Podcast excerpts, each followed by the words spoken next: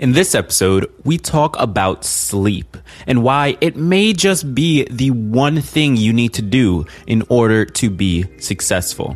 Go ahead and start counting some sheep because you are now listening to Tiny Leaps, Big Changes. That shit would drive me crazy. Cause outside, outside is no feelings, baby. You say it's hard to tell what I've been thinking lately. But behind closed doors, I'm a fool for you. So, before we jump into today's episode, I just want to take the time to mention that the song you are listening to right now is FFYL by an artist named Quinn. Now, as I was doing the research for this episode and sort of figuring out what song I was going to use, I found this one and I really loved it. So much so, in fact, that I decided to come back and re record this section acknowledging how much I liked it. So enjoy the song and we are going to jump into the episode right now. It's about to be me who goes off and does something so wrong. No, I take it for granted. Breaking your heart, so I vanish. Soon as you walk out that door, I panic. See, I'm never gonna understand it. Welcome to another episode of Tiny Leaps Big Changes, where I share simple, research backed strategies you can use to get more out of your life. My name is Greg Clunis, and I am really bad at prioritizing sleep. Seriously, if you were to ask my girlfriend, she'd probably tell you that it's one of my biggest weaknesses. Now, I have absolutely no problem staying up until 4 or 5 a.m. working on a project or even just binge watching Netflix or anime.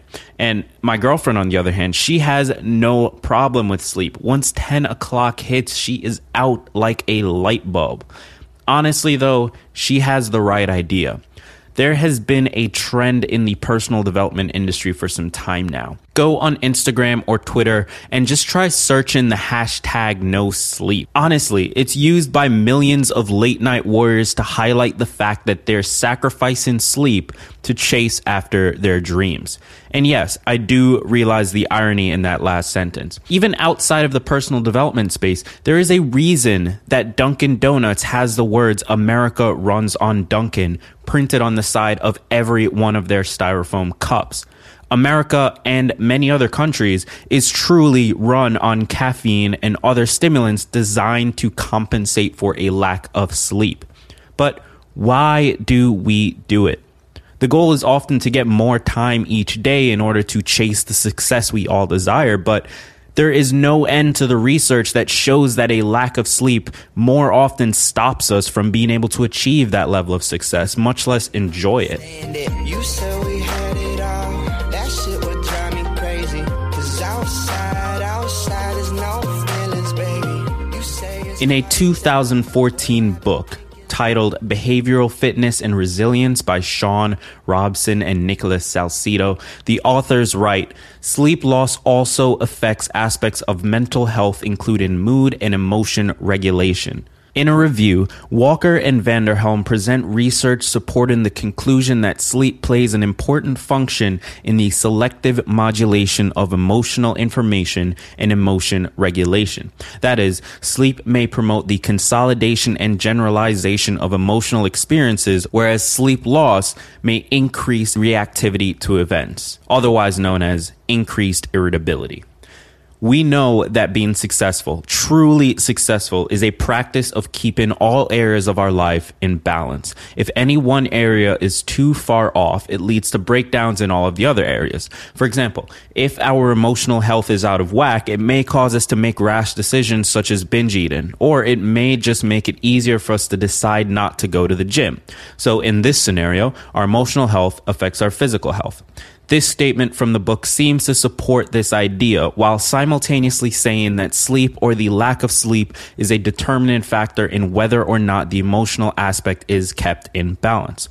Additionally, the lack of sleep has been linked numerous times to a general lack of focus and ambition. In a featured article for WebMD titled Nine Surprising Reasons to Get More Sleep, R. Morgan Griffin writes, Have you ever woken up after a bad night's sleep feeling fuzzy and easily confused? Like your brain can't get out of first gear? Sleep loss affects how you think, Mindell tells WebMD. It impairs your cognition, your attention, and your decision making. Studies have found that people who are sleep deprived are substantially worse at solving logic or math problems than when they're well rested. They're also more likely to make odd mistakes like leaving their keys in the fridge by accident. Sleep loss affects how you think. How you think affects how you focus. How you focus affects what you produce. And finally, what you produce affects your level of success. There is a clear path here, and honestly, I don't think any of us can argue against it. Now, no one is saying that you need to go to bed earlier. In fact, there is plenty of research to show that sleep intensity might just be more valuable than sleep duration anyway. And I'll be doing a full episode on this next week, but for now, it's okay to just sleep in later if you choose to stay up later. You need to keep that ratio in check. And if you're going to stay up until 12, then make sure you sleep in long enough to get your eight hours. So while it may be popular nowadays to sacrifice sleep in order to chase your dreams, I would honestly urge you to reconsider whether or not that is a worthy sacrifice. It could be that sleep is the one thing you need to prioritize if you ever want to actually see that dream in reality.